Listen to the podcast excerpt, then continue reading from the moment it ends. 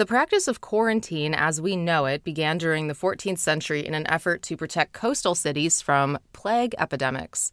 Ships arriving in Venice from infected ports were required to sit anchored for 40 days before docking. This practice, called quarantine, was derived from the Italian words quaranta giorni, meaning 40 days. It's good to understand where our words originate and what they really mean.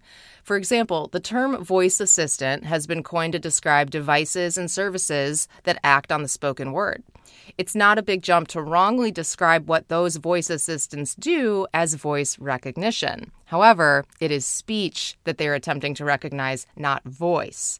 Voice recognition is about discovering who is speaking. Speech recognition is about what they are saying.